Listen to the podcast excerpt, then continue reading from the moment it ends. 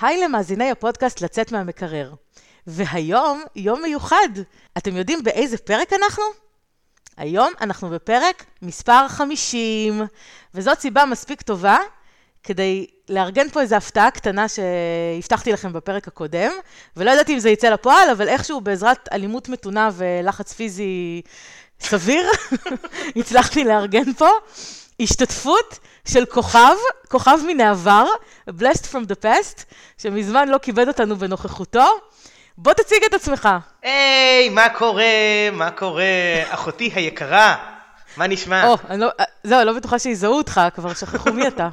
אני כבר כל מיני עבר. נכון. נעים מאוד, ירון, אני אחיך משכבר הימים. כן, צריך להגיד למאזינים, שאולי שהם מן הסתם לא יודעים את זה, שמאז הפרק האחרון שהקלטנו, אנחנו גם לא דיברנו, כי בעצם ה... הקשר היחיד שלנו זה באמצעות הפודקאסט. האמת היא שאנחנו דיברנו יותר מדי. דיברנו יותר מדי, נכון. נכון, רציתי להגיד לך באמת, רציתי להגיד לך באמת שאנחנו מדברים יותר מדי. ואם אנחנו כבר מדברים יותר מדי, אז איך לא נעשה פרק קאמבק? נכון. פרק הופעת אורח. רגע, רגע, כשאתה אומר קאמבק, אתה מתכוון שאתה חוזר for good? לא, בגלל זה אחר כך תיקנתי להופעת אורח. רציתי לתפוס אותך במילה, ועוד להגיד לך שזה מוקלט. זה מוקלט. ועוד לא סתם מוקלט, כן. מוקלט בפרק החמישים. נכון, ומוקלט בנוכחות עדים, דרך אגב. בנוכחות עדים, כן. ולא מעט מסתבר. אני חושב שיותר כן. ויותר אנשים אה, נצברו בזמן שלא הייתי כאן, יותר מאשר כשכן הייתי כאן. נכון, זה גורם לך לחשוב למה אני מביאה אותך לפה שוב. לגמרי, נכון. אני חושב שאת רוצה אה, להדעיך את העלייה של, ה... לא, של כמות המאזינים. חס וחלילה, חס וחלילה, רק שימשיכו לעלות, טפו טפו טפו, אני מרוצה מהקצב. אבל דרך אגב, זה לא רק פרק 50, יש לנו עוד סיבה למסיבה. והיא? אתה יודע מה התאריך היום? אה, מזל טוב! מזל טוב. נכון. אז היום, היום, היום לפני יומיים, אם נהיה ממש ממש מדויקים, ולפני שלוש שנים, בעצם התחלנו את הפודקאסט. איי, לא יאומן. בפורים של לפני שלוש שנים, ב-2019. ממש ככה. אני עוד זוכר את כן. הפתיח של הפרק הראשון, שנתתי לך משלוח מנות שעשוי מחרוב. נתת לי, בואו לא נגזים, נתת לי. הצבת, דיברת על זה תיאורטית, נתת לו. בסדר, אני שומר לך על הבריאות, אה, בכל זאת, אה, כן. גם בפירות יש סוכר, ואני יודע שסוכר זה לא טוב. נכון. דרך אגב, אם אנחנו ככה מדברים על הפרק שהיה אז, לא יודעת אם אתה זוכר אה, מה היה בו, למרות שאני חייבת לומר שבאופן מפתיע, זה אחד הפרקים שנמצאים בחמישייה הפותחת של כל הפרקים של כל השלוש שנים האלה. זאת אומרת, זה מפתיע אותי איך הפרק הראשון, שהוא גם פרק בנושא מסוים, בנושא פורים, הוא אחד הפרקים הכי מואזנים בכל הפודקאסט. האמת שזה באמת מפתיע, כי היו כל כך הרבה פרקים של תוספים, ושל מה הכניסו לי לצלחת. ודיאטה, ושל... ודיאטה, שזה גם, ודיאטה. הפרקים של, ו... של הדיאטה מיד נכנסו לעשירייה הפותחת, זה הפרקים הכי, ברור, הכי ברור. מושמעים. אבל הפרק של פורים, הראשון, יש לו מקום של כבוד, ממש, זה...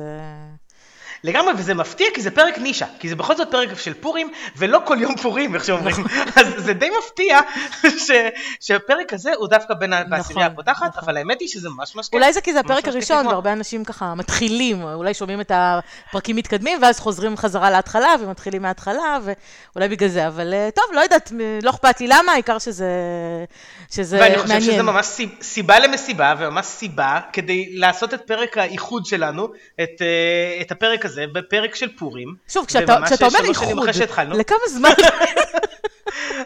אני, אני רוצה להגיד לך שגם הפרק של האיחוד של חברים היה פרק חד פעמי. נכון. גם הפרק איחוד של אה, הארי פוטר היה פרק נכון, חד פעמי. נכון, נכון, אבל זה יפה, זה יפה שאתה מכניס אותנו לליגה של הגדולים. זה יפה. כאילו, עוד, עוד לא השוו אותי לחברים ולהארי פוטר, זה בהחלט... אה, הנה. יפה, יפה, אהבתי את הכיוון. אז אני חושב שהרווחתי ביושר את הזכות להגיד, אות ונתחיל. יאללה.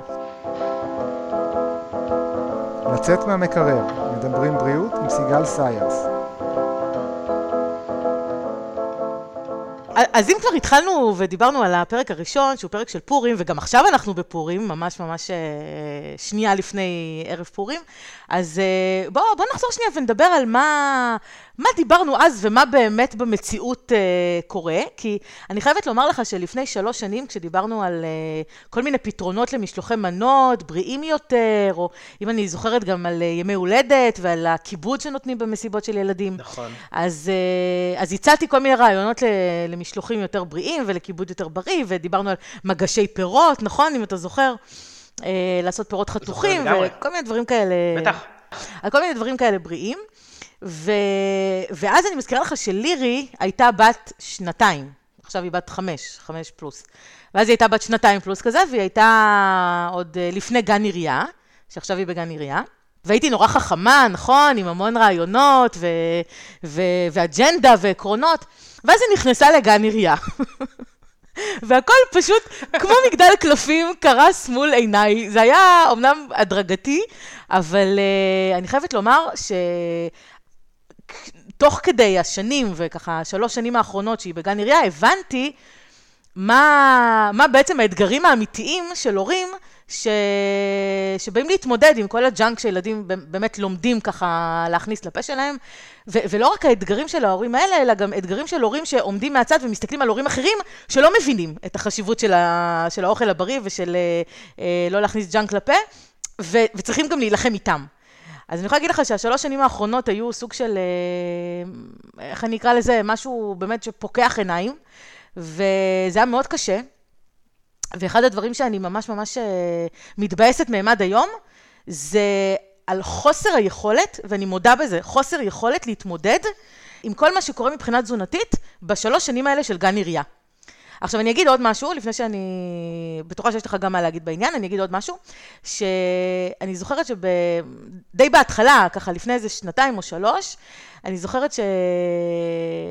לא יודעת, פאולה רוזנברג כתבה איזשהו פוסט בפייסבוק גם על משהו שקשור לתזונה וילדים וזה, ואז סתם כתבתי לה כזה בתגובה, מה עושים באמת עם ה... איך מתמודדים עם, אה, עם הג'אנק שהילדים מקבלים בגן, עם כל הממתקים והכרכים עם שוקולד וזה, כי באמת הרגשתי ש, ש, ש, שאפילו לי לא היה כלים לדבר הזה. ואתה יודע מה היא כתבה לי? הייתי בטוחה שהיא תיתן לי איזשהו רעיון מפוצץ, כי אמרתי, מה, היא בטוח יש לה ככה איזה רעיון וזה? ואז היא, היא כתבה לי, אני מראש פשוט החלטתי לא להילחם בזה, ופשוט שמתי אותם בגן שמראש אה, אה, אין, לו, אין לו את הקטע הזה, כאילו לא, לא נותנים אוכל כזה, אלא אני חושבת שהילדים שלה היו בגן אנתרופוסופי או משהו כזה, ו, ומראש כאילו ה, יש, שם, יש שם קונספט של אוכל בריא וזה. זאת אומרת, הבנתי שכנראה הדרך היא מראש לא להילחם את המלחמה הזאת, פשוט מראש, אני, אני לא אומרת שאני הייתי שמה את הילדים שלי גם בגן מהסוג הזה, כאילו אני מעדיפה שהילדה שלי תהיה בגן רגיל, אבל הבנתי שכנראה אין באמת דרך להילחם בזה. זאת אומרת, אין, זה או לזרום עם זה, או להמשיך להתבאס מזה. אז אני בחרתי להמשיך להתבאס מזה, אבל גם לזרום עם זה, כי אין, אין ממש ברירות. מה, מה אתה עושה? אז אני אגיד לך מה, קודם כל זה מזכיר לי שראיתי לפני כמה ימים קטע סטנדאפ שממש מדבר על אה, הורים לפני הילד הראשון, כלומר שהם כבר מתכוננים לילד, כן? אה, שכבר עוד, עוד רגע הלידה, ואז הם חושבים מה הם יעשו עם הילד, והם אה, אומרים שהם לא ייתנו לו מסכים, והם בחיים לא ייתנו לו אוכל לא בריא, והוא יאכל אוכל אה, טבעוני, ואוכל שמתחיל בגימל, ו, ויש המון המון המון המון תיאוריות. ואז בהמשך הסטנדאפ מדברים על איך בילד השני והשלישי הם כבר מביא, נותנים לו לאכול מה שהוא מוכן להכניס לפה, המסך שומר עליו יותר מאשר הם, ו, ובעצם אנחנו מגלים שהמציאות טופחת על פנינו, ו, ובאיזשהו מקום שאין לנו שליטה על זה.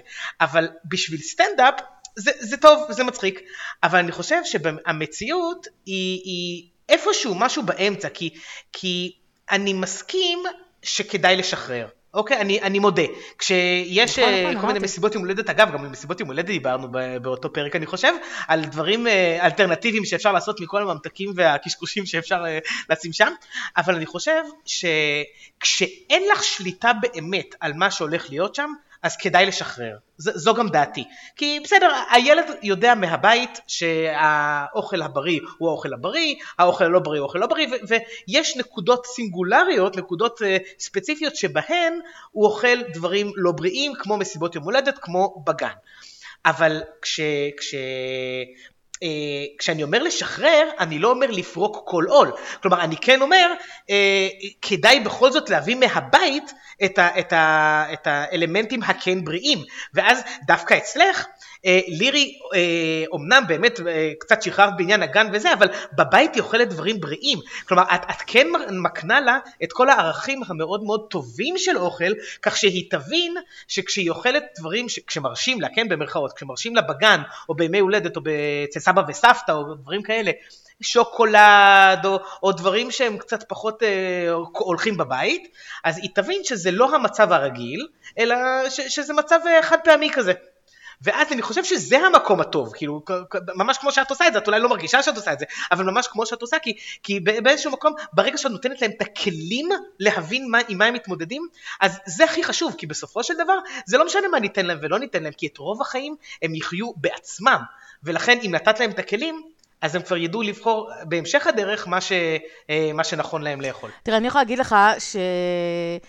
לירי כל הזמן באה אליי ואומרת לי, אמא, סוכר זה לא בריא, נכון? אמא, צבעים זה לא בריא, נכון? כאילו, כן... כל הכבוד, מהמם. כן, אז יש לה את זה בפנים, זאת אומרת, היא כן יודעת לדקלם את המנטרות האלה, היא יודעת. אבל זה לא מונע ממנה בימי הולדת, איך שאנחנו נכנסים ויש את השולחן הזה העמוס בג'אנק, שאלוהים ישמור, אני, אני מתחלחלת רק כשאני רואה את זה, כן. היא לוקחת, היא כן. ממלאת את הכוס, יש לה, אתה יודע, את הכוסות החד פעמיות האלה, היא ממלאת כוס.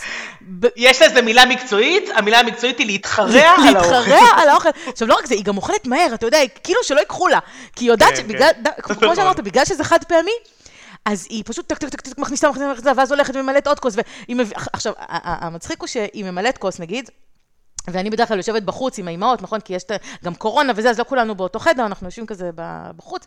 ואז היא באה, נותנת לי את הכוס, אמא תשמרי לי. ואז היא הולכת פנימה והיא ממשיכה לאכול שם בפנים, ואני בינתיים שומרת לה כוס. וחוזרת עם כוס חדשה מלאה. כן, אני בייביסיטר של כל הג'אנק הזה. ו... לא, אבל הקטע הוא שכל הילדים עושים את זה. עכשיו תארי לעצמך שאיזה פפרצי מצלם אותך, מחזיקה כוס של חמצוצים אחרי כל הפודקאסט, כן, כל מה שאת אה, מנסה לייצג, ואת יושבת עם אמהות ומחזיקה כוס של חמפיצים. והמצחיק, שכשאני יושבת עם האמהות, והאמהות שאני יושבת איתן, הן כבר יודעות מה אני עושה, זאת אומרת, יודעות שאני מתעסקת בזה והכל, ואז הן יושבות איתי, ומצד אחד לא נעים לי, אבל מצד שני, אני גם מרגישה סוג של, הנה, הנה, תראו שאני לא קיצונית, כאילו, תראו שאני לא פנאטית, תראו שאני לא עושה נזק לילדה שלי, וזה שאני אומרת לה על כל דבר לא, ותאכלי רק אה, פירות וירקות וזה, אלא שאני משחררת ואני, ואני בסדר, אני מתונה. אבל, אה, אבל כן, כאילו, זה, אני רואה את כל הילדים ככה, זאת אומרת, הילדים פשוט באים לשם בשביל לאכול. אני מדברת על זה עם אמהות אחרות, והן אומרות לי, גם אצלנו זה ככה. כאילו, גם אצלנו, איך שהילדה חוזרת הביתה, ישר היא רוצה ממתק. איך שזה, כאילו, יש איזה, לא יודעת, מין, אה, כאילו, גילו את הממתקים לראשונה בחיים עכשיו. זאת אומרת, לא, לא כאילו, באמת, כאילו, גילו את, את עולם הממתקים. זה לא כמו שאנחנו, שאני אחרי 40 ופלוס שנה, כבר, טוב, בסדר, מכירה את הכל, כבר נמאס לי, זה לא איזה משהו שמפתיע אותי שוב מחדש. ואצלה זה, אתה יודע, עולם ומלואו, ממתקים, זה וואו. אז, אה, אז, אז יש להם כל פעם את ההתלהבות הזאת, ש... לדעתי, כל פעם שהיא שומעת שיש יום הולדת בגן, הדבר היחיד שהיא חושבת עליו זה איזה כיף, יש עוד מסיבת ממתקים. נכון, נכון, נכון. לגמרי. אני יכולה לספר לך שלפני כמה זמן, לפני כמה שבועות, היה יום הולדת לאחד הילדים בגן, ולא לא הלכנו, זה היה בדיוק בשיא של הקורונה, בשיא של האומיקרון, וחגגו בפעלתון כזה, באיזה, אתה יודע, מין אה, ג'ימבורי כזה, והחלטנו שזה לא מתאים ללכת באותו יום, כי בכל זאת, אה, אתה יודע, זה צפיפות, ו- ובדיוק השיא של התחלואה. תגידי צלחת פטרי, חגגו בצלחת פטרי. חגגו בצלחת פטרי, בדיוק, והחלטנו שאנחנו לא הולכים לזה, ואיך שלירי שמעה שלא הולכים, היא פרצה בבכי. ולא הצלחתי להרגיע אותה, כאילו ניסיתי, אתה יודע, לתת לה אפשרויות אחרות, מה נעשה במקום, נשחק, או נלך לסרט, או נעשה איזה משהו אחר. והיא לא רצתה. ואז ששאלתי אותה, אבל, אבל למה? כאילו, מה, מה קרה? למה את כל כך רוצה ללכת? אמרתי, לא, כי הם ממתקים. כן, אוי. אמרתי, זה כל העניין? נשבר הלב, כן, נשבר הלב. אבל... אה, ממש נשבר הלב, ממש נשבר הלב. אז מה שעשיתי, נשארו לי אה, קצת ממתקים מהיום הולדת שלה, שהיה בדיוק איזה חודשיים לפני, ופשוט עשיתי לה מין צלחת קטנה כזאת עם איזה כמה סוכריות, קצת בייגלה, קצת, אתה יודע, מהדברים, כאילו הקונבנציונליים, לא הדברים הבריאים, אלא הדברים הלא בריאים דווקא, רק בשביל לתת לה את החוויה הזאת, שהיא כאילו לא פספסה יותר מדי, ולא, אתה יודע, שהיא לא תרגיש מקופחת. ובזה זה נגמר. כאילו, זה היה... איכשהו הצלחתי לכבות את השריפה הזאת, אבל, אבל הרגשתי מאוד רע עם עצמי. כאילו, אמרתי, מה, זה, זה כאילו בסוף ה... זה הפתרון? כאילו, לתת לה את הממתקים ו- ו- ובזה שהיא תהיה בשקט? אבל באמת, באמת שלא לא ראיתי דרך אחרת באותו רגע.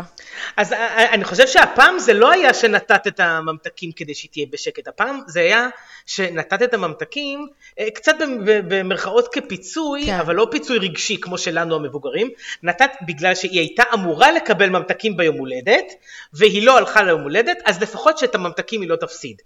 דווקא הפעם אני חייב להגיד שאני מבין את זה, אני, אני שוב, אני, אני אף פעם, אף פעם, אף פעם לא בעד לתת ממתקים בתור פיצוי, זה לחלוטין לא, ואני חושב שזה הקטליזטור הכי, הכי, הכי גדול לעובדה שאנחנו אחר כך כמבוגרים רוצים לאכול את הממתקים האלה כפיצוי לעצמנו, אוקיי? אבל אני חושב שהפעם, בגלל שכששאלת אותה מה, מה, מה חסר לה, והיא אמרה לך שמה שחסר לה זה הממתקים, אז העובדה שנת, ש, שהראית לה שאין קשר בין הממתקים ליום הולדת, כי היא יכולה לקבל גם את הממתקים בבית בלי יום ההולדת, אני חושב ש, ש, שלראשונה אה, הפיצוי הזה הגיע דווקא ממקום טוב, כי הפיצוי הזה הגיע ממקום של, של הנה תראה את יכולה לאכול ממתקים בלי יום הולדת, ובעצם את גם יכולה ללכת ליום הולדת בלי ממתקים, כן? כלומר, אה, כל מי שהלך לשם, הלך לשם אה, גם בשביל ההנאה וגם בשביל הממתקים. את הממתקים, הנה את רואה, את יכולה לקבל גם בבית. בסדר, זה לא קבוע, אבל את יכולה. וזה רק אומר שהיום הולדת הופך להיות המשהו החברתי, ולא המשהו שבשביל הממתקים הולכים אליו. טוב, אני מקווה שגם היא תעשה את הקפיצה המחשבתית הזאת, כמו שאתה, והיא תסיק את המסקנה ההפוכה איכשהו, אני לא בטוחה, אבל, אה, אבל הזמן יגיד. תראי, אני, אני חושב שבסופו של דבר, בסופו של דבר, כל עוד אנחנו לא משתמשים בממתקים באמת בתור כלי חינוכי אף פעם, לא כפיצוי, לא כשוחד, לא כ, כאיזשהו אה, אה, ניסיון לגרום לילד לעשות משהו, אז אנחנו במקום כבר טוב יותר. כי אני חושב ש, שזה ממש, ממש אחת הרעות הכי חולות שאנחנו יכולים לעשות לילדים. או שעשו לנו, או שבאופן כללי כבן אדם שמתחנך לשמוע שאם אני עושה משהו רע אז אני לא מקבל שוקולד, אבל אם אני עושה משהו טוב אני כן מקבל שוקולד. את יודעת, להפוך את השוקולד הזה ואת הממתק הזה לפרס, זה, זה אה, יוצר לנו במוח קישור זוועתי. אז אני רוצה לשאול אותך משהו. אני יודעת שאצלך, יהיה לך קשה קצת להתחבר לדוגמה הזאת, כי הילדים שלך הם פשוט לא כאלה. זאת אומרת, הילדים שלך הם, אה, הם כן אוהבים את הפירות וזה, והם פחות... אה, אני לא יודעת בעצם נכון. מבחינת ממתקים. זאת אומרת, לפעמים אתה אומר לי שהם כן גם, גם כן אוהבים את הממתקים והכל, אבל... אבל, אבל זה בדיוק זה, זה, לא מנותק. כאילו, אמרת אבל, אבל אין פה אבל, זה בדיוק זה. כי העובדה שממתקים אצלנו נמצאים במגירה ואין שום בעיה לקחת אותם כשהם רוצים, אם עכשיו אחד הילדים רוצה ממתק, והוא משום מה עדיין שואל אותי, אני עדיין אגב לא מבין למה, אבל אם הוא שואל אותי, אני באופן גורף אומר לו כן. כי אני תמיד, אתה רוצה ממתק? יאללה, לך קח. עכשיו, העניין הזה שזה לא אישו אצלנו, זה הפך את זה לזה שהם אף פעם לא עושים את זה. הם אף פעם לא עושים את זה. הם עושים את זה אחת למאה שנה. אז, אז ברור שכן, אל תשאל אותי אפילו, אתה רוצה, לך קח. טוב, זה בגלל שאתה מחזיק ממתקים מאפנים במגירה. יכול להיות שזאת הדרך, נכון. צריך להחזיק ממתקים מאפנים במגירה, כאלה שגם ככה אין חשק לאכול נכון. אותם, ואז כשהם יודעים שזאת המגירה, אז באמת לא בא להם. וזה יוצר להם קישור במוח לזה שממתקים זה דבר מאפן. אני אספר לך, לפני שבוע וחצי אירחנו חבר שלהם לסרט, והוא, והוא הלך גם למגירה, עכשיו הוא לא כמוהם, הוא ישר הלך וניסה להתחרע על המגירה, בסוף הוא שואל, זה הממתקים שיש לכם? אלה? אין לכם משהו יותר טוב? אני יודעת, אמרתי לך, אני מכירה את המגירה שלך. אני לא יודע, אני לא מבין מה רע בזה, זה נראה לי אחלה. אבל לא יש דברים כן. יותר טובים. אבל אה, לא, אבל זה כן. דווקא סבבה. זאת אומרת, האמת, האמת שאני למטופלים שלי אומרת, אלה שיש להם בעיה עם כמויות במהלך היום של ממתקים, אז אני בעצמי אומרת להם, תעשו לכם מגירה, שיש בה את הכמות שאתם כן יכולים לאכול ביום, כי כל אחד יש לו איזה כמות, אפילו אם זה אחד, לא משנה, אבל כל אחד יש לו איזה כמות מסוימת של מתוק שכן אפשר לאכול במסגרת התפריט שלו, ואני אומרת, תשימו רק את הכמות הזאת, כדי שתדעו שכל מה שיש במגירה הזאת, אתם יכולים חופשי לאכול במשך היום, איך שאתם רוצים, בבוקר, בצהריים, בערב, בין הארוחות, את הכל ביחד, לפזר את זה על פני, לא משנה, תוכלו, תתחרו על זה איך שבא לכם, אבל זאת הכמות שיש, ומעבר לזה אין, וברגע שאתם גומרים את המגירה הזאת, אז אין יותר באותו יום. וכל יום ככה מחדש לשים אה, את הכמות ש, ש, שמותרת. אז אני אומרת, אותו דבר עם ילדים, אפשר שאנחנו בתור הורים נחליט מה הכמות שאנחנו מסכימים שהם יאכלו בלי פיקוח במרכאות, זאת אומרת, שהם יוכלו באמת ללכת לקחת לבד, כמו שאתה אומר, ולא ש... גם אותי לירי שואלת כל הזמן, זאת אומרת, גם, גם אותי כל הזמן שואלת אם אפשר ממתק, והיא עוד לא הולכת לקחת לבד, לשמחתי הגדולה. אבל... חכי. כן, נכון, אז זהו, אז אני אומרת, אני יודעת שבאיזשהו שלב זה יגיע. ואז אני אומרת, לעשות מין מגירה כזאת שהיא יודעת שמשם היא יכולה לקחת מה שהיא רוצה, אבל זהו, רק משם, וברגע שזה נגמר אז אין יותר. אז אפשר לעשות את זה, למרות שאני עדיין מנסה למשוך את זה שהיא מבקשת ושהיא עוד לא לוקחת לבד. קח למשל, בכלל את כל נושא הגבולות, אוקיי? כל נושא של קביעת גבולות. אז אם למשל, אני לוקחת אותה ליום הולדת, והיא רוצה לאכול מכל הממתקים שיש שם, ואני אומרת לה, תראי, את יכולה למלא כוס, כוס חד פעמית כזאת בכל מה שאת רוצה, את יכולה לעשות את זה נגיד פעמיים, וזהו. ואחרי זה זה מספיק. עכשיו, אתה יכול להסתכל על זה מצד אחד ולהגיד, אוקיי, אז הנה, את קבעת גבול, גם נתת לה, כמות מסוימת, וגם בסופו של דבר לא, לא הגזמת, כאילו לא עכשיו בואי תאכלי מתחילת היום הולדת עד סוף היום הולדת שעתיים, כל הזמן רק אה, לנשנש, לנשנש.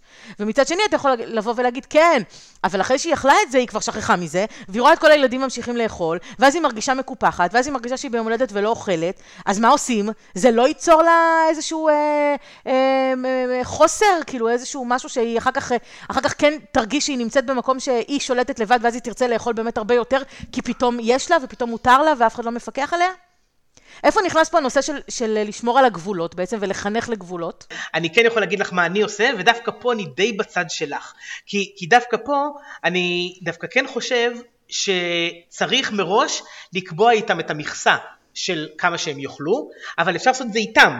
כלומר, אפשר להגיד להם לפני היום הולדת, או אפילו בתחילת היום הולדת, נגיד שהם כבר ראו את הממתקים והכל, לשבת איתם, אה, דקה לפני שהם אה, הולכים להתחרע על השולחן, ולהגיד להם, תקשיבו, אתם יכולים לאכול אה, שתי כוסות, שלוש כוסות, כמה שאת את והם ביחד מחליטים שזה כמות סבירה, ואז ת, תגידי לה, תחלקי את זה מבחינת זמן איך שאת חושבת.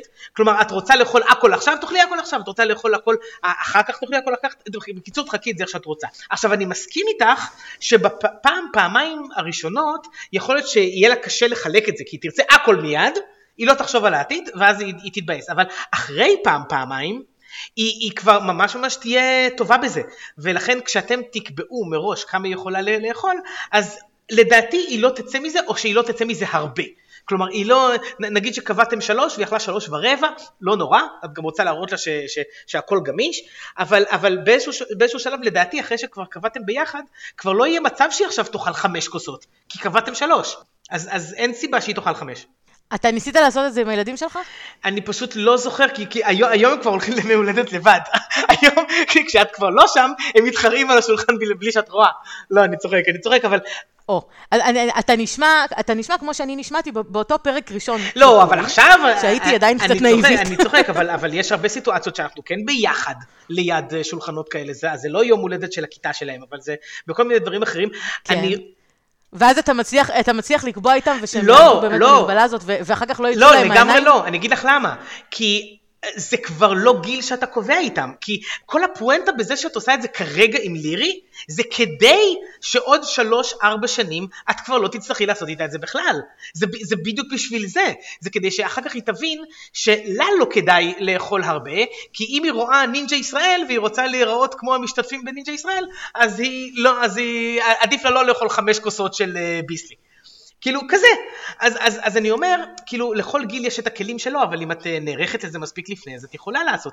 וזה לא כדי לעשות עכשיו רע לכל מי שיש לו כבר ילד גדול ואומר, טוב, אז יופי, אני לא יכול לחזור בזמן עכשיו ולעשות. אבל, אבל אני חושב שעם ילדים גדולים, היתרון, להבדיל מהיתרון מילדים קטנים, זה שאיתם אפשר לדבר ולהסביר להם ולהראות דוגמה אישית. אז, אז כל הדברים האלה ביחד מצטברים למקום שבו הם יודעים לקבל את ההחלטות הנכונות להם.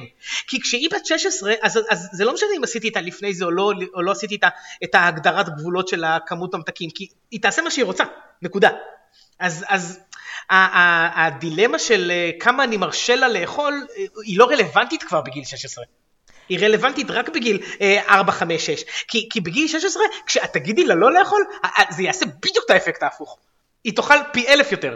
אז בעצם, אם אני אה, אה, משקפת את מה שאתה אומר, אתה אומר שבעצם עם אנשים מבוגרים, אם הם יבינו את המשמעות של זה שהם אוכלים יותר מדי, או אוכלים את הדברים שלא טובים להם, אז בעצם אפשר לדבר איתם בגובה העיניים, והם אה, יפסיקו פשוט את, ה, את ההתנהגות הלא פרודוקטיבית הזאת, בגלל שהם מבינים למה זה לא טוב להם. זה, זה, מה, זה מה שאתה אומר, נכון? ז, זאת המסקנה. זה הפשטה.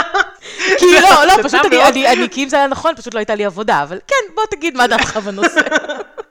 לא, אני מבין מה שאת אומרת, אוקיי. נכון, אבל זה הפשטה מאוד של המצב, כי אה, קודם כל את מגלחת לחלוטין את כל ה... אה, אה, התפתחות של אותו בן אדם. כלומר, אם אני עכשיו צונח בגיל 40 לסיטואציה של, של שולחן ממתקים, ואומרים לי, זה לא בריא, אל תאכל, אז נכון, אה, זה לא, לא יהיה לזה את האפקט של אה, טוב הסבירו לי למה אז אני לא אוכל כי אם את תסבירי לי למה לא לאכול אה, אה, לא יודע אה, חטיף אה, בערב ויבוא לי אז אני אוכל כי אני גדול ואני יכול לשלוט על עצמי אבל, אבל שני דברים פה נכנסים לפעולה. א', החינוך שלי, ב', הכוח רצון שלי. אז אם גדלתי אה, בדיוק להקשר של שוקולד זה פרס, אז יש יותר סיכוי שאני ארצה לפצות את עצמי. ואז אני, אני אלך לקחת את השוקולד הזה. אבל, אבל ואם, ואם אה, חונכתי שלא כדאי לאכול יותר מדי, אז יהיה לי קשה לאכול יותר מדי, כי חונכתי ככה. חונכתי שלא כדאי לאכול הרבה, אז אני לא אוכל הרבה. אבל אני מסכים איתך שגם אני, כבן אדם מבוגר, אני יכול לדעת מפה ועד מחר מה, מה מותר ומה אסור, או מה טוב ומה לא טוב, ועדיין אני אחטא. עדיין אני אעשה שגיאות. אני לא חושב שהדרך לצאת מהשגיאות האלה זה רק ללמוד מה טוב ומה לא טוב. אבל, אבל הדרך אה, אה, לתקן את השגיאות האלה אה, היא, היא דורשת המון המון כוח רצון, אולי ליווי של בן אדם מקצועי כמו שאת עושה וכל הדברים האלה, אבל, אבל לילדים שלנו אני, אני חושב שאנחנו יכולים קצת לעזור לסיטואציה הזאת בזה שהם יגדלו ב, אה, עם שריר יותר חזק של, אה, של יכולת לעמוד בפני פיתויים. טוב, אז, אז בעצם על הילדים שלך אתה גיבור גדול ואתה אומר בסדר אני לא משתמש ב, באוכל כפרס ועונש, אתה גם, יותר מזה אתה גם אומר הילדים ממילא לוקחים לבד. אז כאילו זה לא משהו אפילו שיש לך איזשהו כוח עליהם, כי מקסימום תגיד להם לא, הם יכולים לקחת עדיין לבד. כן, אבל, אבל אני חושב שזה פחות מגיע למקומות האלה, כי את יודעת, אנחנו מנסים לשמור על, על uh, uh, שיח פתוח בבית ו, ולדבר על זה, אז זה פחות עניין של לא ואסור וזה ופה ושם, זה, זה, זה בעיקר uh, כאילו, את יודעת, מה טוב, מה לא טוב, לא כדאי לך, כן כדאי לך, דברים כאלה, וזה, וזה איכשהו מתגלגל לכיוון הנכון. אוקיי, okay. אז זה באמת מאוד, uh, אתה, אתה בתור הורה יכול... לנסות להראות לילדים שלך באמת מה טוב, מה לא טוב, לקוות שהם, שהם ייקחו את זה בתור ערכים, שהם יפנימו את זה, ואז אתה מגיע לעצמך, בתור בן אדם... טוב, זה עולם אחר. בתור בן אדם אחר. בפני עצמך, ואז אני שואלת את עצמי, האם גם כשאתה מול עצמך, האם אתה מתנהג באותה צורה? האם גם אתה חושב, לפני שאתה אוכל משהו שאתה לא אמור לאכול, שזה טוב, שזה לא טוב, שלא כדאי, שכן כדאי, ופועל בהתאם? או שאתה קצת יותר מוותר לעצמך וזורם? טוב, אז אה, לעצמי זה קצת יותר קשה. אה, את, את לא רואה אותי, אני זז באי נוחות על הכיסא. אה, כן, לגביי המצב כבר יותר קשה, כי, כי עליי אני כן יכול להגיד לך ש... איתי אני כן יכול לדבר על אסור, מותר, ועל, ועל לא לגעת בזה, ועכשיו את יודעת, עד מחר אתה לא נוגע בזה, כל מיני משפטים שאני לא אומר לילדים, אני כן אומר לעצמי. למה בעצם? למה אתה אומר את זה לעצמך? כי שתי סיבות. סיבה ראשונה, אני לא מחנך את עצמי. כאילו, אני, אני לא בגיל שאני מרגיש שאני יכול לייצר לעצמי התניות אה, כמו, ש, כמו שילד בן 4, 5, 6 יכול לייצר את ההתניות האלה. אני, אני גם, בגלל שאני עושה את זה לעצמי, את יודעת, הרי הילדים לא היו יכולים לחנך את עצמם, את צריכה לחנך אותם, נכון? כאילו, אה, יש מישהו שמוביל את זה שהוא לא אותו בן אדם. כי, כי זה, זה, אם הכל מתבצע באותו מוח, אז זה בעיה, זה כמו, זה כמו שתנסי להחביא לעצמך משהו, את לא יכולה להחביא לעצמך משהו, נכון? כי את יודעת איפה הוא. אז באותה מידה, אני לא יכול להגיד לעצמי אסור, כי אם אני אומר לעצמי אסור, אז אני יודע שאני זה שאמר, אז אני יכול להגיד שמותר. את מבינה? אתה מוותר לעצמך. כן, זה באיזשהו מקום, כן, כן, כי, כי אני, כש, כשאני מדבר עם הילדים, אז, אז הם מבינים שאני... אז אתה סמכות. אז בדיוק, אתה סמכות. בדיוק, ומולי אני לא סמכות. סמכות. בדיוק, ומולי אני לא סמכות. ממש ככה. אוקיי. אז עדיין זה לא עונה על השאלה. למה בתור בן אדם מבוגר, הרי אמרת לפני זה, נתת דוגמה, שהילדים קצת יותר גדולים, הם כבר יכולים לבד לדעת מה טוב, מה לא טוב, בהנחה שחינכת אותם, בסדר? והם יודעים והכול. גם אתה, גם אתה, ירון, מאז שהיית קטן, אתה יודע מה טוב ומה לא טוב, נכון? כי אצלנו בבית תמיד היה דיבור על אוכל, זאת אומרת... כן, נכון. תמיד ידענו מה טוב ומה לא נכון. לא טוב. ולמרות שלא חינכו אותנו לתזונה בריאה, אבל עדיין ידענו מה לא טוב, בסדר? כאילו, כן ידענו מה, מה, מה לא טוב. טוב, ועדיין היום... בתקופה ההיא פחות הייתה בכלל מודעות לתזונה בריאה. נכון, נכון, נכון, הייתה פחות מודעות לזה באופן כללי, נכון. אבל אני אומר... אלוהים ש... ישמור, איזה מבוגרים אנחנו כן, כבר. יו, אלוהים ישמור. אבל העניין הוא ש... שכשאני עכשיו רואה איזה משהו שאני רוצה לאכול, אז קורים שני דברים שגורמים לי לאכול אותו בסוף. אחד, היכולת שלי כבן אדם עצמאי להחליט על עצמי. ובאיזשהו מקום, כמו, ש... כמו שדיברנו מקודם, שאני מנסה לא לעשות לילדים, כל העולם הזה של ממתקים זה פרס, ואני עכשיו אה, אדם בזכות עצמי אז אני יכול לקנות לעצמי מה שאני רוצה, אני יכול לאכול מה שאני רוצה, אני אראה לעולם את העצמאות שלי על ידי זה שאני אוכל, כל הדברים האלה זה שאני חכם גדול שאני לא עושה את זה לילדים, לא אומר שאני חכם גדול וזה לא קרה לי איתי. כי הרי כשאני הייתי קטן, אה, אה, בכלל, בתקופה שאנחנו היינו קטנים, ברור שממתקים היה פרס, אין פה בכלל צל של ספק. אני, אני גם רואה עכשיו מהסביבה שמיליון אנשים עושים את זה במסיבות, בזה, אני, אני רואה ש, שכל המפעילים נותנים אה, ממתק בתור פרס, אז המודעות הזאת, המודעות לעניין הזה היא מאוד מאוד דלה. אז פעם היא הייתה עוד יותר דלה, ואני לצערי אה, אה, גדלתי ככה, אז לי בראש ממתק זה כן פרס. עכשיו אני יכול להגיד ארבעת אלפים פעם שזה לא, אבל לי בראש יש התניה שזה כן. ולכן, אם אני רוצה עכשיו בערב לפנק את עצמי במשהו אחרי האוכל, אז זה יהיה ממתק. עכשיו, אני, אני נלחם יומיומית, חודש בחודשו, שנה בשנה, לא לעשות את זה, אבל זו מלחמה, זה לא מגיע לי טבעי. לילדים אני שמח שזה יגיע טבעי, לי זה לא מגיע טבעי. העניין הוא שכשאנחנו עושים את זה לילדים, אנחנו לא מרגישים את הצורך באותו רגע. אנחנו רק הדמות הזאת מבחוץ שאומרת כן או לא. ו- ואנחנו האנייבלרים, אנחנו המאפשרים, אנחנו כן ניתן להם או לא ניתן להם. ואנחנו לא צריכים להתמודד אחר כך עם ההשלכות של הבא לי. זאת אומרת, בסדר, אמרנו לילד לא, עכשיו שיתמודד לבד עם זה שבא לו או לא בא לו. זאת אומרת, אנחנו לא צריכים להרגיש את זה על עצמנו. זה הילד כבר, אנחנו שולחים אותו להתמודד עם זה לבד. לעומת זאת, כשאנחנו כמבוגרים רוצים משהו, אז אנחנו גם אומרים לעצמנו כן או לא, וגם אנחנו צריכים להתמודד אחר כך עם התחושה הזאת. אם אני אומרת לעצמי עכשיו שאני אה, לא צריכה לאכול משהו שהוא לא טוב לי, אני עדיין צריכה להמשיך בתוך הראש להתעסק עם זה שכן בא לי אותו, ו- וה- ובאמת הדיאלוג הזה של אני כן אוכל, אני לא אוכל, אני כן אוכל, אני לא אוכל, אני אקח את זה, אני לא אקח את זה, נכון? אנחנו צריכים להמשיך להתמודד עם זה. אתה מבין? אז, אז השאלה היא, האם אנחנו בתור אנשים מבוגרים, אפילו מודעים לעניין הזה, מה בעצם גורם לנו לפעול בניגוד למה שטוב לנו. זאת אומרת, אני יודעת עכשיו שלא יהיה לי טוב מכל מיני סיבות לאכול את הממתק הזה, או את הדבר הזה שעכשיו אה, עומד לי מול העיניים, את העוגה הזאת, את הלא יודעת מה, ואני יודעת שזה לא, לא יהיה לי טוב מהרבה סיבות, זה יכול להיות שזה זה, זה, זה אה, משמין, זה יכול להיות שזה אה, יעשה לי צרבת, זה יכול להיות שזה, לא יודעת, אה, יגרום לי לתחושת כבדות, לא יודעת, יעשה לי כל מיני דברים. ועדיין, למרות שזה לא יהיה לי טוב, אני אוכל את זה. מאיפה בא, ה... נקרא לזה אפילו, אני קצת, קצת אלך לקיצוניות ונקרא לזה יצר ההרס העצמי הזה. או, וואי. מאיפה הוא מגיע? אז... זאת השאלה שרציתי שנתעסק בה היום. מאיפה מגיע, ודרך אגב, זה לא נכון רק לאוכל, יש המון המון דברים נכון. שנכללים תחת הקטגוריה הזאת של הרס עצמי, כן, אנשים מגיעים לתאומות. או, אה, אה, ממש עד להתאבדות אפילו, אנשים שגורמים לעצמם נזק פיזי אמיתי. גם השמנה זה נזק פיזי אמיתי, זאת אומרת, אנשים שממש גורמים לנזק אמיתי לגוף שלהם, למרות שהם יודעים יותר טוב, זאת אומרת, הם יודעים שהם לא צריכים לעשות את זה, ועדיין יש איזשהו כוח שגדול מהם וחזק מהם וגורם להם לעשות את זה. אז זה מה שרציתי שנדבר היום, על מאיפה זה בא ואיך אנחנו מתמודדים עם זה. זה נכון, אז אני חושב שזה מעבר לה, להתעסקות הזאת עם התסכול של הבא לי ולא קיבלתי.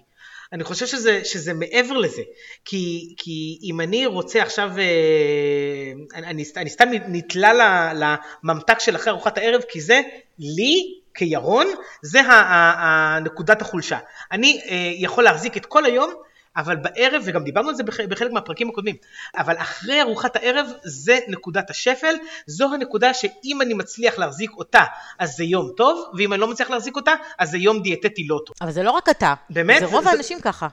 יש לזה הסבר שהוא הסבר ביולוגי לחלוטין, אני חושבת שכבר דיברנו על זה, שבערב ההגנות שלנו יותר חלשות. נכון. אנחנו מצליחים כל היום באמת להחזיק. גם יש לנו בערב, יש לנו במהלך כל היום את התעסוקה שלנו. אנחנו עסוקים, אנחנו עושים דברים, אנחנו רצים מפה לשם, נכון? החיים שלנו הקטיים, אה, אה, אנחנו עסוקים, יש דברים שמושכים את תשומת הלב שלנו. ובערב, כשאנחנו חוזרים עייפים, וגם יש אנשים שלפעמים באמת לא אוכלים הרבה כל היום, ואז הם מגיעים הביתה רעבים, וגם אחרי שהם אוכלים ארוחת ערב, הם עדיין לא הגיעו לסף של השובע מבחינה פסיכולוגית.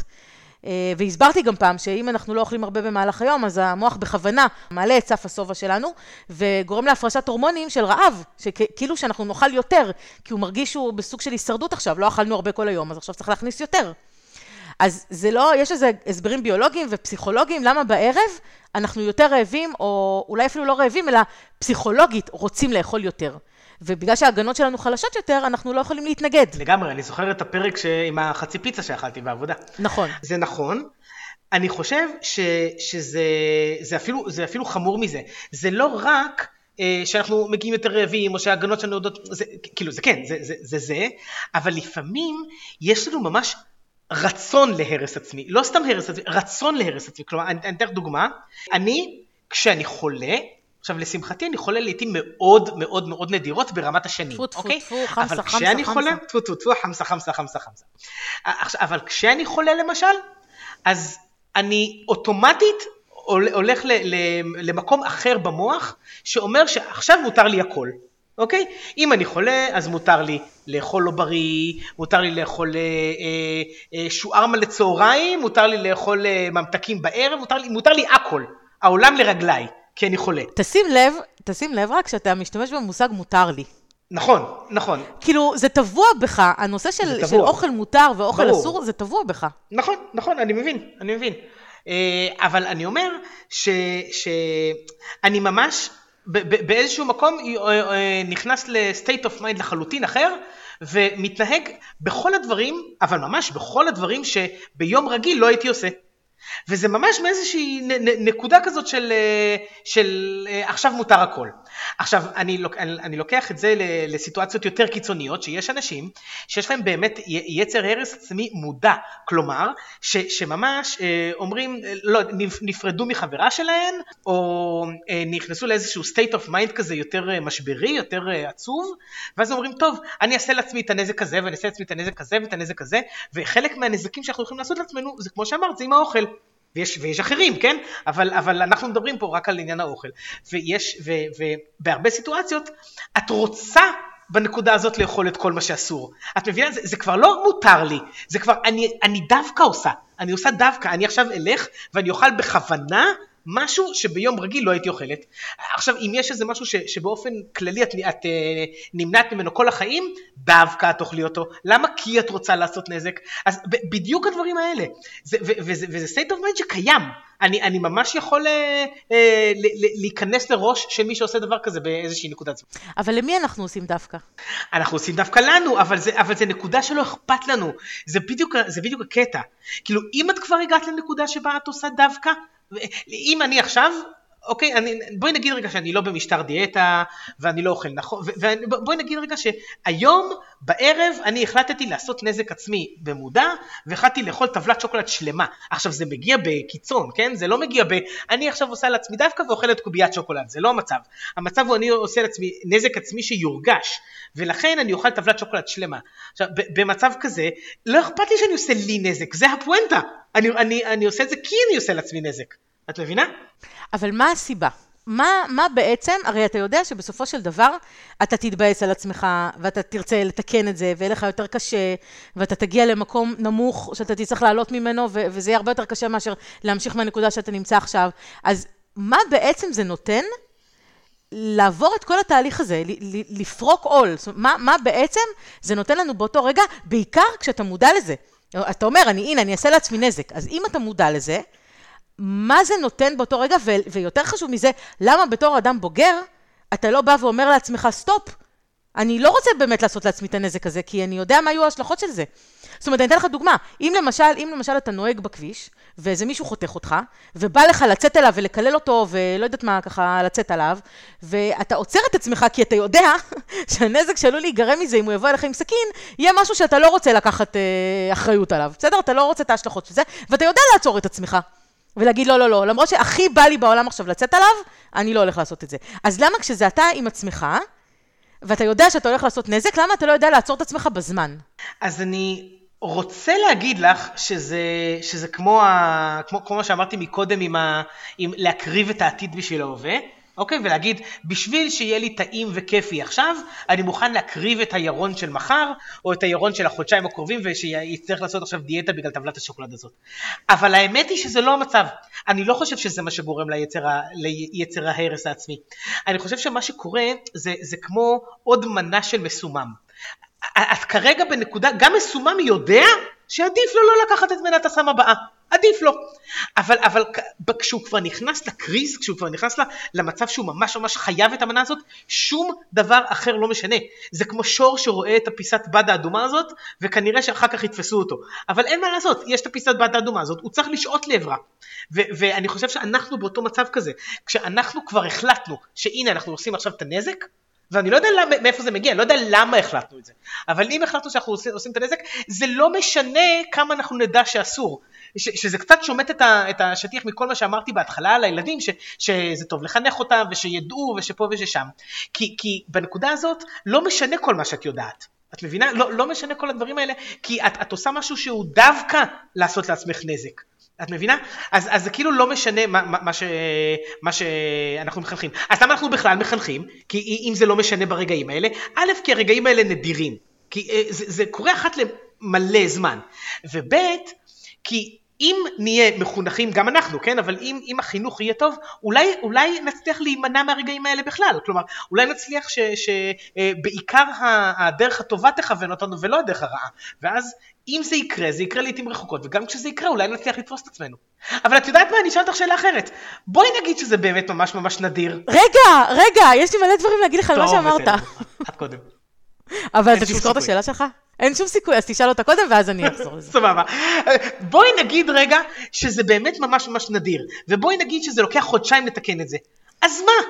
אם זה ככה, אז, אז מה רע בזה? אז מה אם נעשה את זה? אז, אז אחת למאה שנה יהיה לנו רגע משבר כזה, נשלם עליו בחודשיים, אולי זה ילמד אותנו לעתיד לא לעשות את זה. יופי, אז אני שמחה ששאלת את זה, אני אגיע לזה, אבל אני אתחיל אחורה, מכל הדברים שאמרת.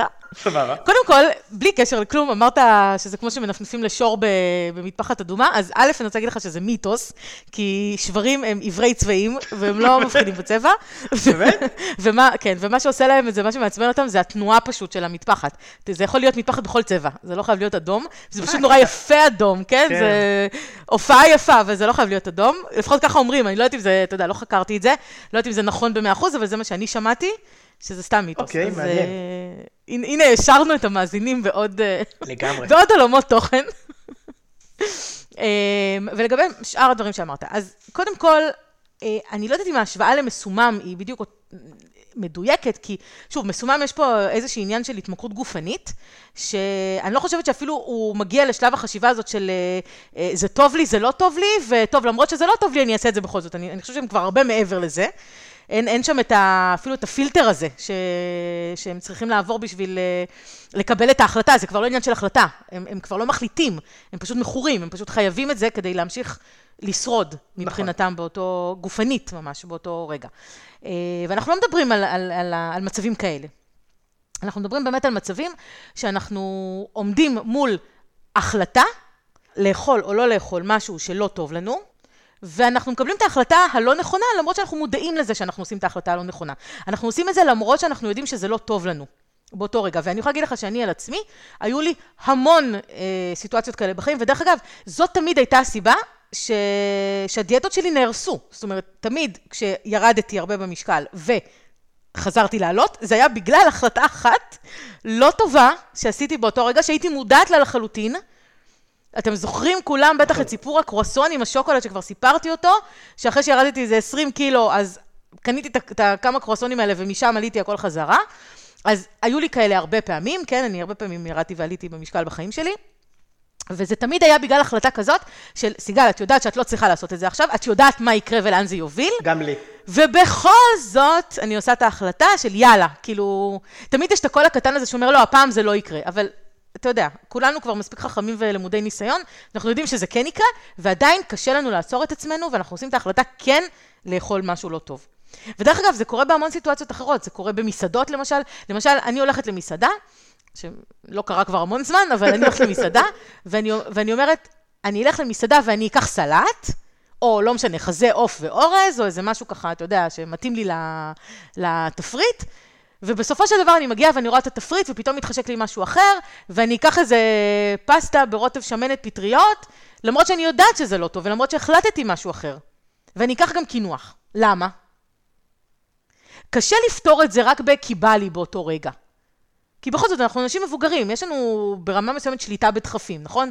הרי זה לא ש... וגם זה מסעדה, זאת אומרת, ברגע שזה ייגמר, אני אצא החוצה וזה כבר לא יהיה לי מול העיניים. אני יכולה לשלוט בעצמי לפחות לאיזה חצי שעה, שעה, נכון? אבל זה לא הנושא הזה, זה לא נושא של שליטה עצמית, זה כאילו משהו שאומר, למרות שאני יודעת שזה לא טוב לי, וואלה, אני אעשה את זה בכל זאת. אז, אז מאיפה זה מגיע, הסנטימנט הזה? מאיפה זה מגיע?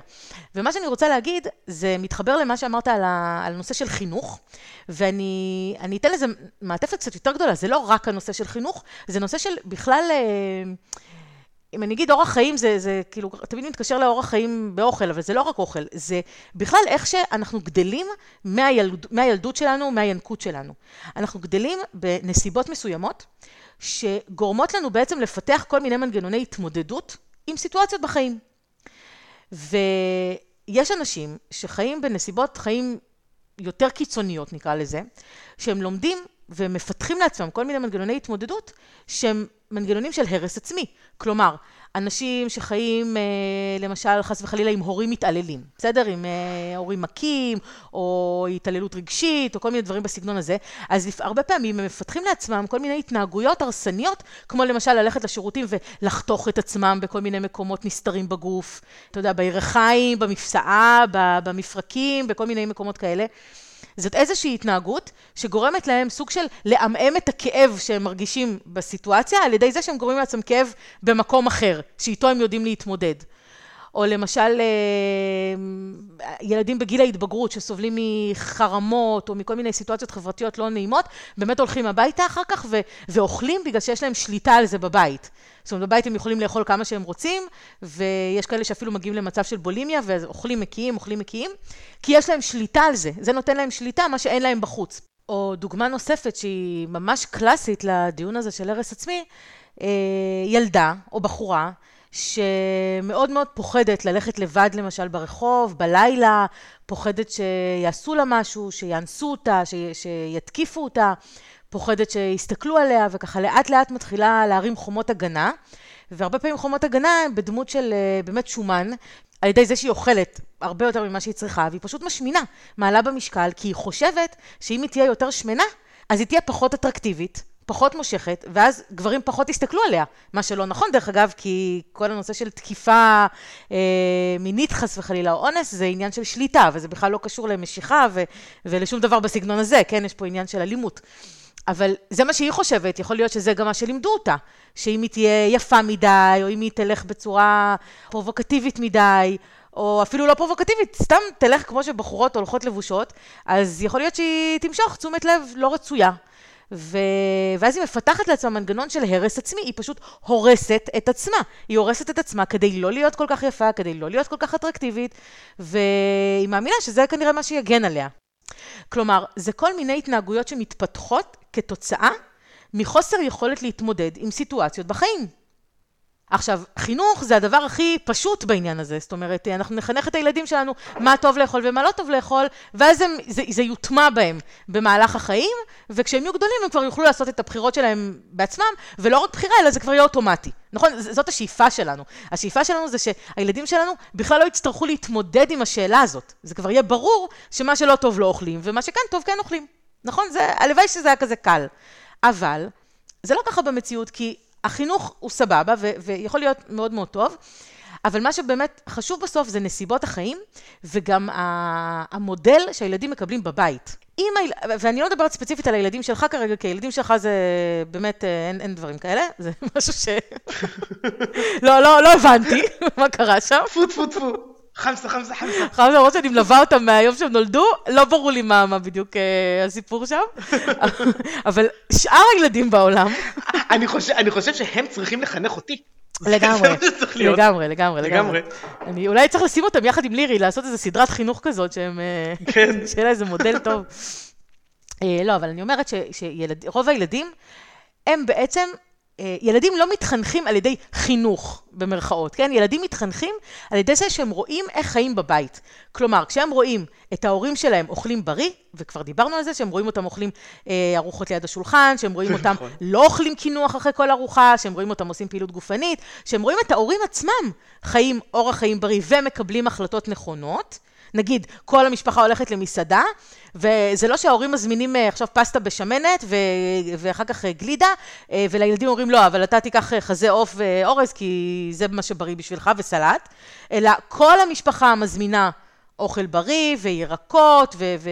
ודל שומן, ולא משנה, כל מה, ש... כל מה שיותר בריא, ואז הילדים לומדים שזאת הדרך הנכונה לחיות, שככה חיים.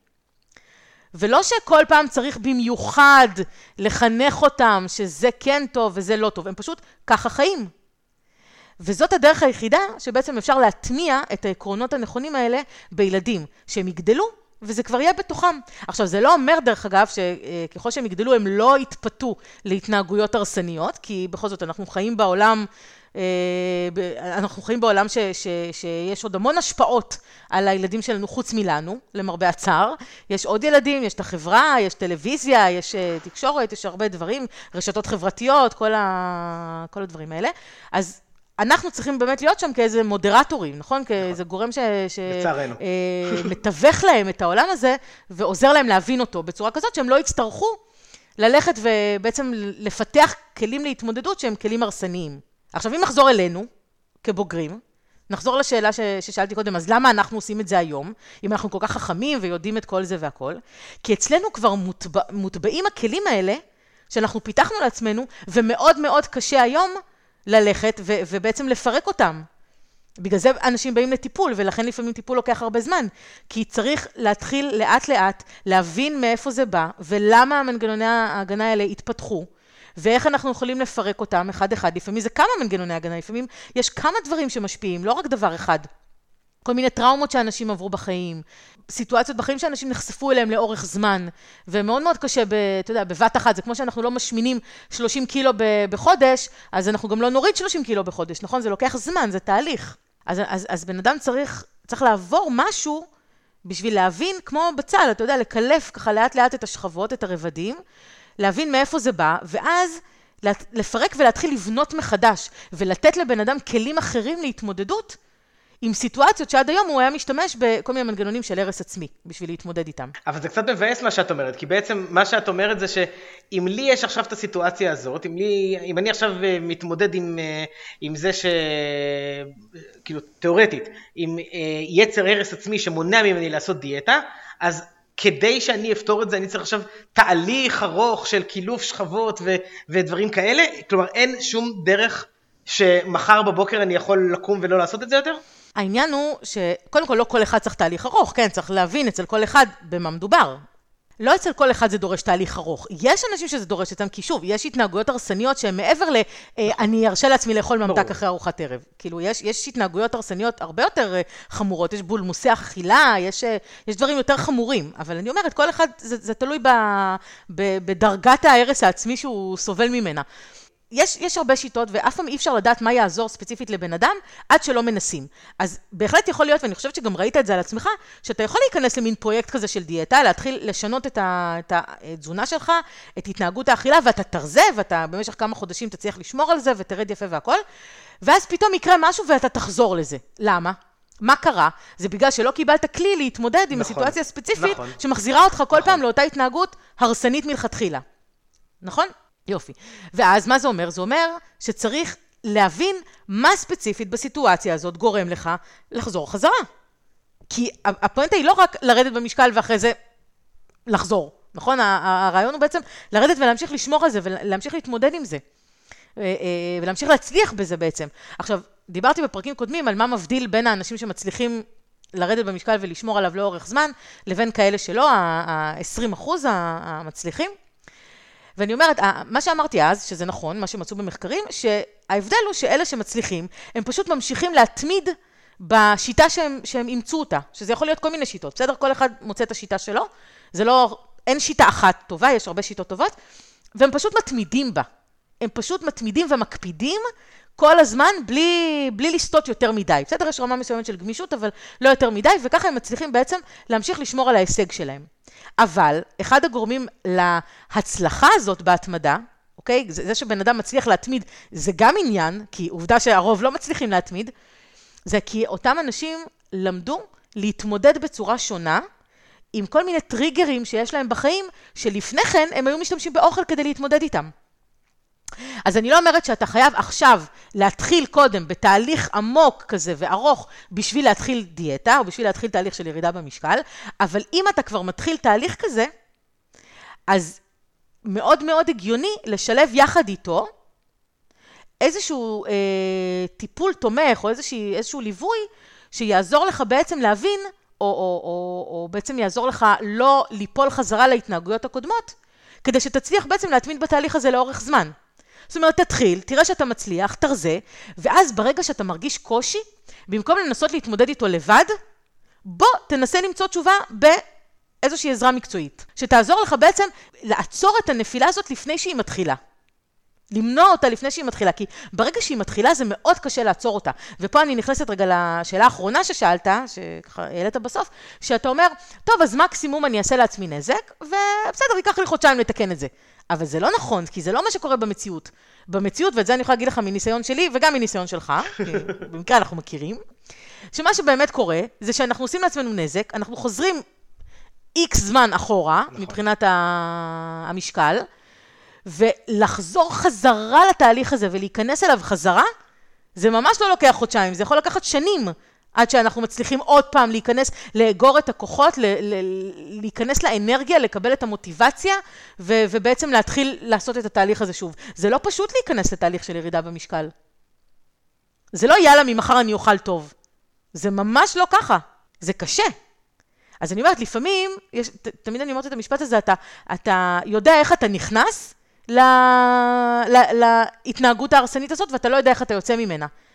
כי יכול להיות שאתה לפני זה אומר, טוב, נו, שטויות, אני, אני אוכל איזה כמה דברים שלא טובים לי, ואני אחרי איזה שבוע, שבועיים של אה, בולמוס, אני, אני אחזור כן, חזרה. כן, זה לא עובד ככה. אבל זה לא עובד ככה. נכון. יכול להיות שעכשיו שנים אתה לא תחזור נכון, חזרה. ממש ככה.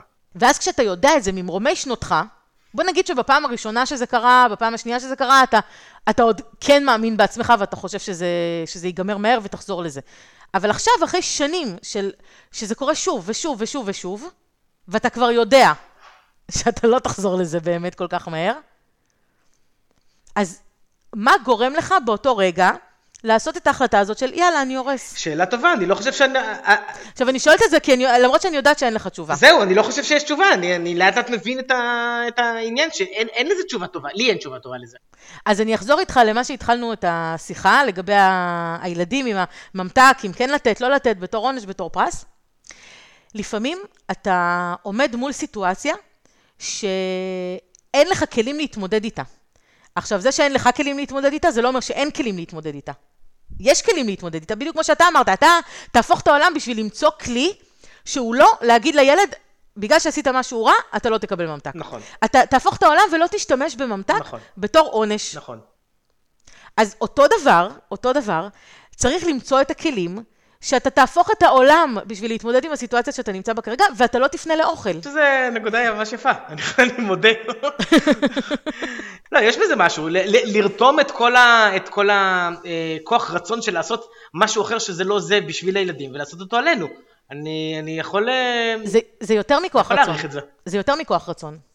כוח רצון זה דבר שהוא גם נחלש, בסדר? אתה לא יכול לסמוך על כוח הרצון. לא, לא, לא, אני, אני לא אומר כוח רצון מבחינת כוח רצון לא לאכול, אני אומר לרתום את כל האנרגיה שהייתי משקיע בלמצוא תחליף עונש, ולהשקיע את האנרגיה הזאת בלמצוא אה, תחליף להרס העצמי. נכון, ולמה אתה לא עושה את זה עד היום? כי הילדים מאוד חשובים לך. עם הילדים אתה מרגיש שיש לך פה עם מה לעבוד, ש- שזה תלוי בך, שהם נכון. תלויים בך. לגמרי. נכון? שהם תלויים בך, שאתה... כי שם, כי שם עוד יש פוטנציאל, שם עוד יש פוטנציאל. יש פוטנציאל, בדיוק. עוד לא הכל הרוס. עוד עוד לא הכל בדיוק. עוד לא שבר כלי. להבדיל. להבדיל, נכון. ו- ואפשר לעשות איתה משהו, ו- ושוב, כמו שאמרתי, יש לך סמכות גם, אתה, אתה זה שנותן את המסגרת, אתה זה שמקבל את ההחלטות, ולעומת זאת עליך, א', אין לך סמכות, ב', אתה סוג של מרגיש ש... כאילו, בסדר, נו, כבר בינדר, דנדט, אתה, אתה כבר מכיר את זה, אתה יודע, אז ייקח לך יותר זמן, ייקח לך פחות זמן, אתה פחות מייחס לזה חשיבות, אתה, אתה גם פחות מייחס חשיבות לבריאות שלך, מאשר לבריאות שלהם. נכון, אני כבר אוטוטו כבר לא פה. כן, רגל והם- אחת, כמו הם שאומרים. מה שחשוב, הם מה שחשוב, תכלס. כן, אבל אתה שוכח, אתה שוכח שהם צריכים אותך. כן, לא, אני צוחק, אני צוחק, ברור. אתה מבין, אתה חייב לשמור על הבריאות שלך בשבילם. לא, לא, לא, אני גם אה, שומר בשבילי, אני מאוד מאוד מעריך את זה, ואני מאוד מאוד אה, אה, כן מנסה למצוא דרכים לשפר את הדרך שבה אני נוהג כרגע. אה, והאמת שעל זה לא חשבתי עדיין. אז זה לא שבפרק הזה אנחנו עכשיו נתחיל לתת כלים וזה, כי זה באמת נושא מאוד מורכב, וגם כל סיטואציה יש לה את הכלים שלה, ו- ו- ויותר מזה, אמרתי לך שבסיטואציה אתה תצטרך כאילו לזהות שזאת סיטואציה בעייתית, ולהשתמש בכלי שבוא נגיד אתה תעבוד מראש ואת, ויהיה לך ארגז כלים להתמודד עם כל מיני סיטואציות. אבל החוכמה היא גם לדעת שאתה בסיטואציה הזאת, כי לפעמים אנחנו מגיעים לסיטואציות כאלה, לטריגרים בעייתיים, והם משתלטים עלינו כבר. זאת אומרת, אנחנו אפילו לא עוצרים שנייה לחשוב, רגע, רגע, יש פה משהו, שנייה, אני, אני צריך לגייס כלים שאני מכיר ושיש לי כדי להתמודד עם זה. אלא אנחנו אומרים, יאללה, לא רוצה, לא בא לי להתמודד, אני לא, עזבו אותי, יאללה, לפתוח נכון, את המקרר. נכון, ממש ככה. יופי, אז, אז, אז גם פה יש משהו שצריך לעבוד עליו בקטע של uh, הרצון שלך בכלל להתמודד עם הסיטואציה הזאת. כי יש אנשים שגם אומרים, די, לא בא לי להתמודד עם הסיטואציה הזאת. בסדר, נגיד, נגיד יש לי כלים ואני יודע מה לעשות, אבל לא בא לי לעשות את זה. זה גם סוג של הרס עצמי שצריך להבין מאיפה נכון. הוא בא. למה לא בא לך להתמודד נכון. עם זה? אתה מבין? אז, אז זה נושא באמת מאוד מאוד סבוך ומאוד uh, מורכב, ואני כן ממליצה לכל מי שמרגיש שה, שהתיאור הזה מתאים לו, אז כן לפנות לעזרה מקצועית, כי, כי הרבה פעמים זה גם משפיע על הרבה דברים בחיים שלנו. זאת אומרת, זה לא רק עניין של אוכל או של התנהגויות הרסניות אחרות, זה, זה הרבה פעמים משפיע על כל התפיסה העצמית שלנו, ואיך אנחנו חיים את החיים שלנו, ואיך אנחנו רואים את עצמנו. ולפעמים חבל לחיות את החיים בצורה כזאת, זאת אומרת, חיים פעם אחת, נכון? אז עדיף באמת אה, כמה שאפשר לפרק טראומות מהעבר, ו- ו- ולהצליח כאילו לחיות את החיים בצורה שהיא נקייה ו- ו- ופרודוקטיבית, ולא כל הזמן להתמודד שוב ושוב עם אותם טריגרים ש- שמורידים אותנו למטה. גם יש משהו בזה ש- שאמרת, ש- בהמשך לדוגמה שלי, שאמרתי ש- שאין לי את הסמכות על עצמי, אה, וכשעובדים עם מישהו חיצוני, אז קצת... יש את הסמכות שלו, וזה קצת אה, עוזר. ואני חייב להגיד שבאופן כללי, אני כבן אדם אוהב להאמין שאת רוב הדברים אני יכול לעשות לבד, כן? אני, לא, אני מאמין שאני פחות צריך אנשים אחרים בשביל לעזור לי, אבל בנקודה הזאת, את, את צודקת ש, שכשאתה מרגיש כבר שאין מה לעשות, ככה זה, ואין לך אה, מה לעשות עם הסיטואציה שהגעת אליה, דווקא במצב כזה, לעבוד עם עוד בן אדם, זה באמת יכול אה, להועיל. אני מסכים. נכון. דרך אגב, זאת הסיבה שהרבה פעמים אנשים אה, כל הזמן מחפשים שיטות חדשות, למשל לדיאטה. אנשים מחפשים כל הזמן שיטות חדשות, ואתה יודע, באים אליי הרבה פעמים אנשים שניסו כבר הכל. הכל, את כל השיטות. את כל הקבוצות, את כל השיטות, את ה, כל סוגי התה, כל סוגי הכדורים, כל, הכל הם ניסו. ו, ושום דבר לא הולך. וכל דבר הם מתחילים, זה עוזר להם בהתחלה, ואחרי זה הם מפסיקים וחוזרים חזרה. למה זה קורה? כי בהתחלה, כשאתה מתחיל שיטה חדשה, ויש לך איזשהו מנטור חדש, אז יש לו סמכות. ואז אתה מקשיב למה שהוא אומר, ואתה מגיע עם כל האנרגיה, ואתה רוצה להוכיח לו שאתה מצליח, ואתה עושה, אתה עושה את מה שצריך. ואז אחרי כמה זמן, אתה מתרגל אליו, הוא כבר לא משפיע עליך, אתה איפשהו באיזשהו מקום אומר, טוב, נו, כאילו, מה כבר יקרה? מה, מה כבר הוא יעשה לי? הוא הרי לא יעשה לי כלום. ואז אנשים גם מתביישים לחזור חזרה ולהראות שהם לא הצליחו, וככה זה מתמסמס לו, והם חוזרים. עכשיו, אנשים כאלה שבאים ואומרים, ניסינו הכל, אז לא, לא ניסיתם הכל, כי הנה, בשנייה הראשונה שהיה קשה, הפסקתם, אז לא ניסיתם הכל. לנסות הכל זה ללכת עד הסוף. באמת, באמת לעשות את כל מה שצריך. אבל, אה, אבל כן, יש פה את העניין הזה של הסמכות, שכל פעם הם מחפשים משהו חדש, כי הם אומרים, הנה, אולי זה, אולי הבן אדם הזה, הוא ייתן לי את מה שאני צריך. אבל בסופו של דבר, זה לא משנה מי זה, זה, זה אצלכם בפנים. זה אתם אלה שצריכים להתחייב מול עצמכם לעשות את כל מה שצריך. נכון, מה אני יכול, מה אני יכול לעשות? את צודקת. או, ככה אני אוהבת לסיים פרק. זאת מסקנה מעולה. לא, פשוט המאזינים לא יודעים שכל שיחה שלנו נגמרת במשפט. ממש! אני, אני חושב שהסיבה היחידה שאת רוצה להקליט איתי פרק, זה כדי שבסוף נגיע לסיטואציה שאת צודקת. כי אם יש נושא אחד, יחיד, שאת יודעת אותו יותר ממני, זה זה. יפה, אני שמחה שאתה מודה בזה, ואני שמחה שזה מוקלט. אז אני חושב שאנחנו נפגשים שוב בעוד 50 פרקים, נכון? אה. זה, זה, זה הסיטואציה. תקשיב, בוא, אני לא הייתי ממהרת להבטיח הבטחות. אה, יכול להיות שהמאזינים ייתקלו בך בעוד איזשהו פרק או שניים עד אז. אני לא יודעת אם אני, אם אני אמצא איזה נושא שיהיה לי מעניין לדבר איתך עליו. ייתכן, ייתכן. אני אוהב לבוא. תזמיני אותי ואני אבוא בשמחה. סבבה. ולמה אתה מתחפש? אז האמת שהשנה, דווקא כל שנה אני מתחפש. אני, כל שנה אני מתחפש, שנה שעברה התחפשתי למיניון, אני, אני כל שנה מתחפש. השנה, לצערי, אה, לא הספקתי. כי אני, אני עובד מסביב לשעון, אני הפעם לא הספקתי ל, ל, ל, להתארגן לעצמי על, על תחפושת, וזה כבר לא קרה. אז אם נדבר על הנושא של הפרק, לילדים כן דאגת לתחפושת? ברור. או. האם אנחנו רואים פה איזשהו אה, מוטיב קבוע? לא, לא, והאם, אבל... אה, והאם הילדים לא יתבאסו שאתה לא תתחפש יחד איתם? אני חושב שהפעם כן. טוב, אני אנסה לחשוב על אה, דרך שאני יכול עוד לה- להספיק לארגן תחפושת, למרות שלא קל, כי מחר כבר יום התחפושות. נכון. אז נראה אם נוכל לאלתר משהו. סבבה. אתה רואה? כבר שיפרתי את חייך במגוון של רבדים. טוב, אז uh, אנחנו בנקודה הזאת נזכיר למאזינים שלנו שהם uh, מוזמנים להצטרף לקבוצה בפייסבוק שנקראת לצאת מהמקרר יורדים במשקל ביחד, ושכיף מאוד לעשות לייק לעמוד של הפודקאסט בפייסבוק, uh, שנקרא לצאת מהמקרר, אז uh, קל מאוד באופן למצוא. אותו. ומה נאחל עוד? ונאחל פורים שמח, ולא קר מדי, וואי, הולך להיות גל קור הפעם כן, בפורים. לגמרי. ושהולכ- ו- ושיהיו עוד אה, 50 פרקים נוספים טובים לפחות כמו הפרקים האלה שהיו. אמן, אמן, אמן. לעוד, לעוד לפחות 50 פרקים טובים כמו שהיו, אולי אפילו יותר. ו... וזהו, נאחל חג שמח לכולם, ונתראה בפרק הבא. יאללה ביי. יאללה ביי! אין באמור בפרק משום ייעוץ או המלצה רפואית כלשהם, והמידע אינו בא להחליף בדיקה וייעוץ אישי על ידי רופא, מטפל מוסמך או טיפול תרופתי.